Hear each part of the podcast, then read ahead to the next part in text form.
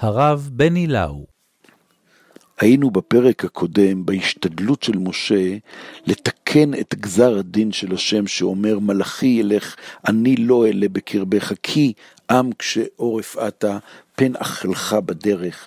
כאילו הבשורה הנוראה שאחרי חטא העגל אומר השם למשה, זהו, אני לא ממשיך את הדרך, כי אם אני אהיה איתכם, זה רק יגרום לפיצוץ נורא של וכיליתיך, כי רגע אחד אעלה בקרבך וכיליתיך. ומשה עושה השתדלות עצומה לקחת את השם למפגש נוסף, והמפגש הנוסף אצלנו בפרק, פרק ל"ד, בנקרת הצור. משה עולה בשנית, משה עולה עם שני לוחות אבנים בידו, הלוחות השניים, ושם פתאום זה מתרחש. יש את נקרת הצור, משה עולה לשם אל ההר, ושמה משה פוגש את השם. וירד אדוני בענן, ויתייצב עמו שם, ויקרא בשם אדוני. ויעבור אדוני אל פניו, ויקרא אדוני, אדוני, אל רחום וחנון, ערך אפיים ורב חסד ואמת, נוצר חסד לאלפים, נושא עוון ופשע וחטאה ונקה, לא ינקה. פוקד עוון אבות על בנים ועל בני בנים, על שלשים ועל ריבעים. מה קרה שם? כל כך קשה, זה כל כך סודי, זה כל כך מסתורי. במילים הכי פשוטות שלנו, משה מצליח לגעת באותה נקודה של אומר וראית את אחוריי ופניי לא יראו. שמה בנקרת הצור השם מגלה לו משהו. המשהו הזה לפי המסורת שבידינו זה י"ג מידות. י"ג המידות שאנחנו אומרים כל כך הרבה פעמים, גם בימים הנוראים, ביום הכיפורים, בתפילות מיוחדות של תעניות, השם, השם, אל רחום וחנון. יש ויכוח בין הפרשנים איך לקרוא את זה, אבל אני על פי המסורת התלמודית קורא את זה כך שהשם גילה לו, גילה לו את הסוד שנקרא המידות שלי. מה זה המידות שלי? שיש רחמים בעולם.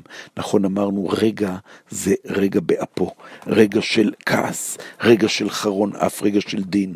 עכשיו מגלה השם למשה את היכולת של הרחמים, יכולת של של נשיאת העוון, יכולת של לא לקחת עכשיו את הענישה, אלא למשוך את זה הלאה, לעבור הלאה. לעבור הלאה זה נקרא י"ג המידות, ושתי המילים הראשונות, השם השם, אומר רבי יוחנן בתלמוד הבבלי, אני השם שלפני החטא, ואני השם שאחרי החטא. השם במובן האינטימי של הנוכחות של האלוקים בתוך מציאות של בני האדם. זה נקרא שם ההוויה. הייתי איתכם לפני החטא ואני אהיה איתכם אחרי החטא.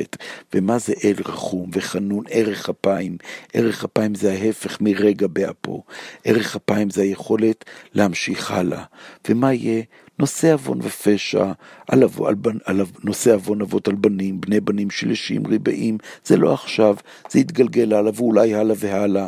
אפשר להמשיך את הדרך. לא קורה, אין גזר דין עכשיו. המידות האלה של הרחמים, הן מערערות את הדין. זה כאילו חתירה מתחת לדין. בשפה המשפטית זה ייקרא לפנים משורת הדין. י"ג מידות הרחמים זה כמו איזה קוד כניסה, שכשאתה לומד להשתמש בזה, אתה מצליח לשבור את הדין. וזה מה שנותן הקדוש ברוך הוא למשה בנקרת הצור. ואנחנו משתמשים בקוד הזה בכל נקודת זמן שאנחנו זקוקים לרחמי שמיים, לפתיחה. אנחנו פונים ואומרים, מזכירים לו, אתה לא רק רגע של אפו, אתה גם ערך אפיים. ואנחנו מבקשים את הסליחה הזאת.